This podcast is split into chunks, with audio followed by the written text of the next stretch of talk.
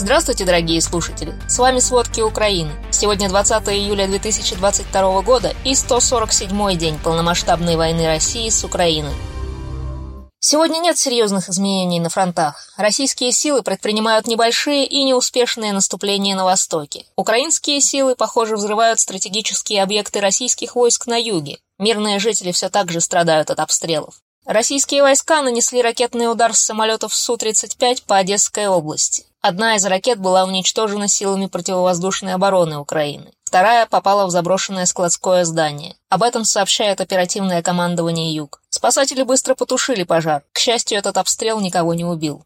В Херсоне и пригородах за прошедшие сутки были слышны прилеты ракет. На территории области продолжаются пожары, вызванные боевыми действиями. Критической остается ситуация в нескольких районах. В Лазурном Херсонской области украинские военные уничтожили сверхсовременную российскую радиолокационную станцию. Об этом сообщили в сухопутных войсках Украины. Станцию ликвидировали более чем в 100 метрах от позиций, которые сейчас занимают ВСУ. Также российские прокремлевские СМИ утверждают, что ВСУ второй раз ударили по Антоновскому мосту в Херсоне. Власти, поставленные российскими военными, теперь хотят закрыть этот мост. В Херсонской области усиливается полицейский надзор и репрессии на местах. Так называемый глава подконтрольной России военно-гражданской администрации области Владимир Сальдо издал приказ о мерах ответственности за совершение отдельных правонарушений, посягающих на общественный порядок и общественную безопасность. Об этом сообщили в Главном управлении разведки Минобороны Украины. По данным ведомства, в документе говорится о запрете деятельности, препятствующей работе администрации, избирательных комиссий и других органов, созданных российскими российскими военными. Запрещена дискредитация органов власти России и любая информационная пропаганда, направленная против властей. Также усиливается пропускной контроль на территории Каховского района. Дано разрешение на обыски, задержания и ограничения, которые могут проводиться по усмотрению оккупационных властей. Новые приказы оккупационного руководства области грозят жителям расстрелом на месте за нарушение комендантского часа в этом районе. По неофициальной информации, постановочный референдум о включении Херсонской и части Запорожской области в состав России может пройти 11 сентября, в единый день голосования. Мэр Новой Каховки в Херсонской области Владимир Ковалев Коваленко покинул город. Об этом пишет РБК Украина. Вместе со своим заместителем Олегом Тарабахой утром 19 июля он уехал в Запорожье. С 24 февраля все это время Коваленко продолжал выполнять свои обязанности в городе. Но это стало труднее делать. По его словам, коммунальные предприятия стали переходить под руководство военной администрации. Он с командой уже практически ни на что не могли повлиять и чувствовали опасность до своей жизни. Именно поэтому они приняли решение покинуть город и Новокаховскую общину. Коваленко добавил, что уже прошел спецпроверку, и претензий со стороны украинских властей к нему нет. В дальнейшем чиновники продолжат работать из офиса в Запорожье.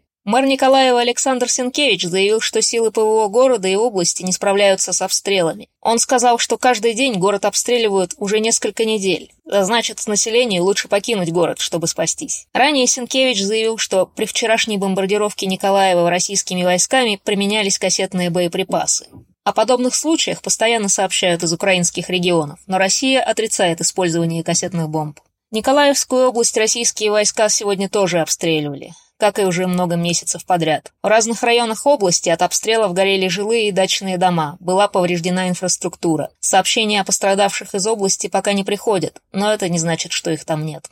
Сегодня ночью российские войска снова нанесли удар по Никополю Днепропетровской области. Более 30 снарядов они выпустили из реактивных систем залпового огня. Пока сообщается о гибели двух человек. Девять мирных жителей ранены. Шесть пострадавших находятся в больнице, среди них четверо детей. Младшему раненому всего три года. Обстрелом полностью уничтожены три частных дома. С десяток из них повреждены. Об этом сообщил глава Днепропетровской областной военной администрации Валентин Резниченко. Спасатели продолжают разбирать завалы и выяснять масштабы разрушений. По городу разбросаны боеприпасы, которые не сдетонировали, работают пиротехники. Уже не менее трех суток подряд российские войска атакуют Никополь из реактивной артиллерии. До этого сообщалось, что они установили ракетные комплексы на территории Запорожской АЭС. Противоположный от Никополя берег Днепра контролируется российскими войсками. Вчера вечером российская армия обстреляла из градов и артиллерии центр города Гуляйполе Запорожской области. Этот город расположен примерно в 110 километрах к востоку от Запорожья, между ним и Мариуполем. По предварительной информации есть погибшие. Разрушено здание исполкома, горсовета, культурно-спортивного комплекса, филиалы почты и связи, а также частные дома. К утру спасатели еще тушили пожары. Аналитики Американского института исследования войны предполагают, что Владимир Путин может угрожать ядерным оружием, чтобы сдержать украинское контрнаступление в оккупированных Херсонской, Запорожской, Донецкой и Луганской областях. После аннексии Путин может прямо или косвенно заявить, что российская доктрина применяется к вновь присоединенным территориям, а поэтому разрешает применение ядерного оружия для защиты российской территории, даже недавно оккупированной. Такие действия угрожают Украине и ее партнерам ядерной атакой, если украинское контрнаступление продолжится. У Соединенных Штатов есть информация о подготовке России аннексии дополнительной территории Украины, то есть не только Донецкой и Луганской областей, а также части Херсонской и Запорожской областей. Различные источники сообщают, что Россия уже готовится к постановочным референдумам о присоединении, а затем использует эти референдумы, чтобы аннексировать новые территории. По словам экспертов, об этом свидетельствует введение обращения рубля на оккупированных территориях, а также блокировка доступа к интернету, преследование людей с проукраинскими взглядами и установления контроля над прессой.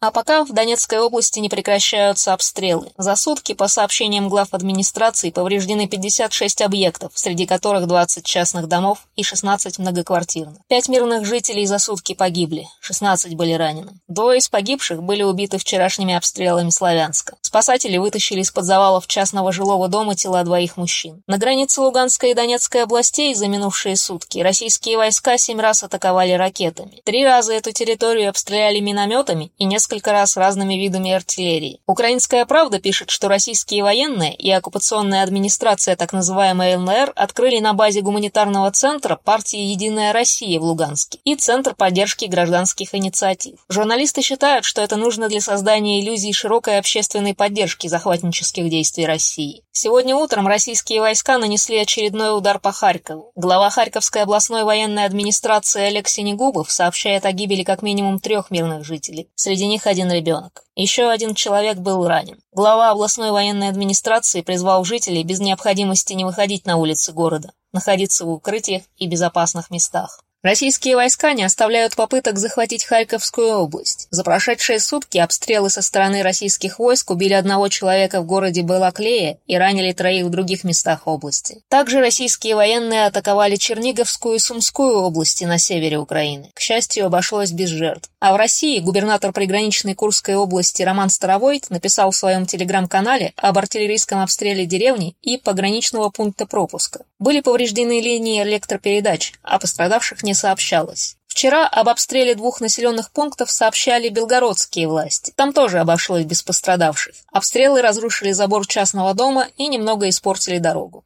Гораздо хуже, конечно, положение в Мариуполе. Мэр этого города Вадим Бойченко заявил, что там не будет отопительного сезона. Российские войска уничтожили всю инфраструктуру, а оккупационные власти не проводят никакой подготовительной работы. Люди остаются в плену, ведь у них нет возможности выехать на подконтрольную Украине территорию. А это более 100 тысяч человек. По словам советника мэра Мариуполя Петра Андрющенко, оккупационные власти лишили граждан Украины права собственности на их недвижимость в Мариуполе. Недвижимости их лишают, если они не прошли регистрацию в органах псевдореспублики. Ранее оккупационные власти открыли в захваченном Мариуполе и окрестностях города четыре фильтрационные центра. Всего, по словам Андрющенко, там удерживают более 10 тысяч человек. Плену многие госслужащие и муниципальные работники. В фильтрационных центрах нет врачей, из-за этого они не получают медицинскую помощь. В одном из них сейчас содержат почти 2000 мужчин. По мнению мэра города Вадима Бойченко, это связано с предстоящей мобилизацией. Неудивительно, что власти США отнесли Россию к разряду государств, демонстрирующих поощряющую политику или ее элементы по отношению к торговле людьми. Об этом говорится в очередном годовом отчете Госдепа США. Судя по документу, с рисками, связанными с торговлей людьми, сталкиваются как внутренние мигранты в России, так и люди, бежавшие из Украины. О том, что украинские беженцы, большинство которых женщины и дети, в опасности за рубежом, до этого говорили европейские НКО и власти. В списке американского Госдепа, в котором страны расположены по разрядам в зависимости от числа случаев торговли людьми на их территории, Россия включена в третий разряд вместе с Камбоджей и Афганистаном.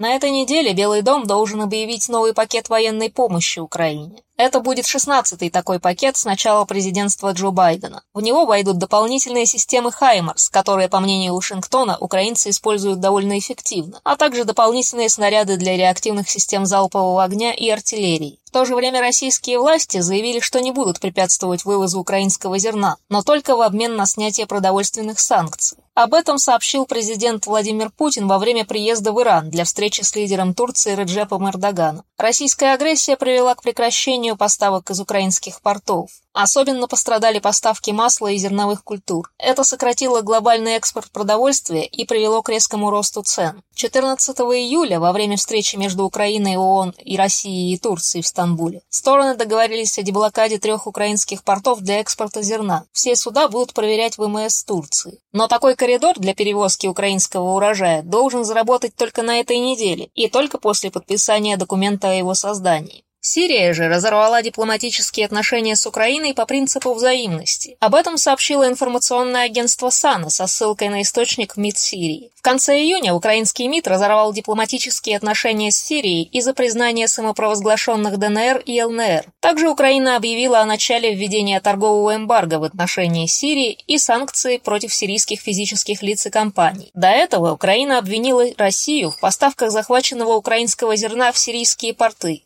А европейские страны, похоже, снова будут получать российский газ через Северный поток. Агентство Рейтер со ссылкой на два информированных источника сообщает, что после выполнения плановых ремонтных работ трубопровод Северный поток снова начнет работу. Это будет в четверг. По этому трубопроводу ЕС получает более трети российского газа. Ранее во вторник газета Wall Street Journal со ссылкой на европейского комиссара Юханеса Хана написала, что после ремонтных работ трубопровод, скорее всего, не будет работать. Но анонимные источники агентства Рейтер говорят, что Северный поток откроется и будет работать на полную мощность. Спасибо, это были все основные новости о войне России с Украиной к середине 20 июля. Помните, правда существует, а мы стараемся делать ее доступной. Если вам нравится то, что мы делаем, пожалуйста, поделитесь этим подкастом с друзьями в России. Это очень важно для нас и для распространения правдивой информации. До встречи!